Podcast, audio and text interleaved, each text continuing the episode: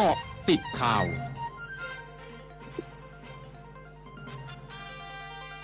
ต่อติดข่าว 13นาฬิกา37 นาที 29 ตุลาคม 2564 นายแพทย์ทวีสินวิษณุโยธินโฆษกศูนย์บริหารสถานการณ์โควิด -19 หรือสบคแถลงที่ประชุมสบคปรับระดับพื้นที่สถานการณ์ย่อยในพื้นที่ ทั่วราชอาณาจักร โดยปรับพื้นที่ควบคุมและเข้มงวดสูงสุด หรือพื้นที่สีแดงเข้ม 23 จังหวัดเหลือ 7 จังหวัด ได้แก่จันทบุรี ตาก นครศรีธรรมราช นราธิวาส ปัตตานี ยะลา และสงขลา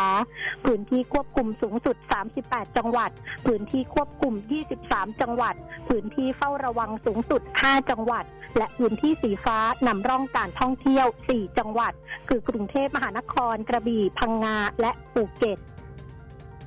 นายพรชัยธีรเวชผู้อำนวยการสำนักงานเศรษฐกิจการคลังในฐานะโฆษกกระทรวงการคลังเผย กระทรวงการคลังเตรียมเปิดให้ประชาชนลงทะเบียนเข้าร่วมโครงการคนละครึ่งระยะที่ 3 อีกครั้งในวันที่ 1 พฤศจิกายนนี้ โดยมีจำนวนสิทธิ์ที่เหลือ 119,974 สิทธิ์ ประชาชนที่สนใจสามารถลงทะเบียนเข้าร่วมโครงการได้ตั้งแต่เวลา 6 นาฬิกาถึง 22 นาฬิกาของทุกวัน จนกว่าจะครบ 28 ล้านสิทธิ์ ผ่านเว็บไซต์คนละครึ่ง .com หรือผ่าน G Wallet บนแอปพลิเคชันเป๋าตัง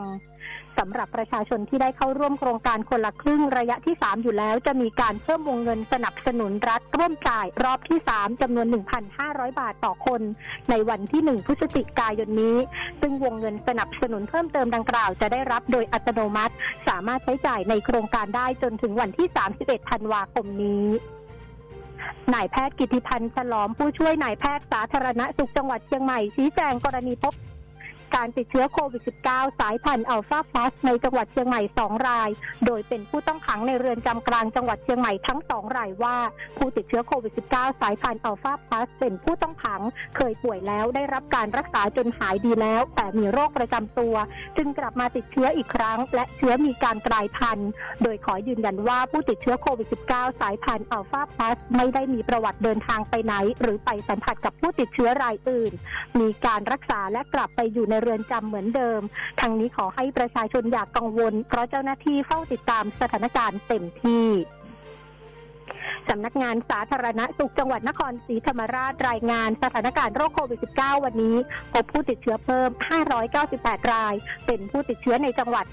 549 ราย ติดเชื้อในเรือนจำและทันทสถาน 44 ราย และผู้ติดเชื้อจากต่างจังหวัดเข้ารับการรักษา 5 ราย ส่งผลให้มียอดรวมผู้ติดเชื้อสะสมระลอกใหม่ 3275 ราย รักษาหายแล้ว 19,713 ราย มีผู้เสียชีวิตเพิ่ม 7 ราย รวมมีผู้เสียชีวิตสะสม 1 194 ราย ช่วงหน้าคืบหน้าข่าวอาเซียนค่ะ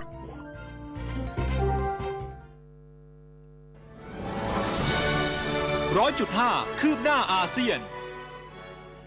นายไครีจามาลุดดินรัฐมนตรีกระทรวงสาธารณสุขมาเลเซียเผยวันนี้ ทางการมีความก้าวหน้าในการจัดหาวัคซีนโควิด -19 ของไฟเซอร์ไบออนเทคสำหรับเด็กๆ หลังจากคณะผู้เชี่ยวชาญของสำนักงานอาหารและยาสหรัฐ แนะนำการใช้วัคซีนดังกล่าวในเด็กวัย 5-11 ปี ขณะเดียวกันมีทางเลือกอื่นๆ ให้พิจารณาด้วย เช่น วัคซีนของซีโนแวค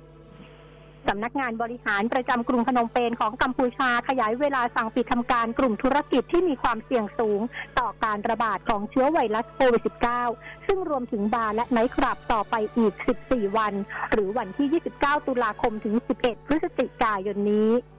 รวมทั้งห้ามการรวมตัวของภาคเอกชนมากกว่า 50 คนในช่วงเวลาดังกล่าว China Petroleum and Chemical Corporation หรือ Sinopecซึ่งเป็นโรงกลั่นน้ำมันใหญ่สุดของจีน จะเพิ่มการผลิตดีเซลในเดือนพฤศจิกายน เพื่อเชื่อมประสานช่องว่างของการจัดหาด้านอุปทาน โดยจะขอให้บรรดาโรงกลั่นดำเนินการเต็มกำลัง เพื่อจัดหาดีเซลเพิ่มร้อยละ 29 เมื่อเทียบกับปีก่อนทั้งหมดคือเกาะติดข่าวในช่วงนี้ภัยดัญญางานสถินรายงานค่ะ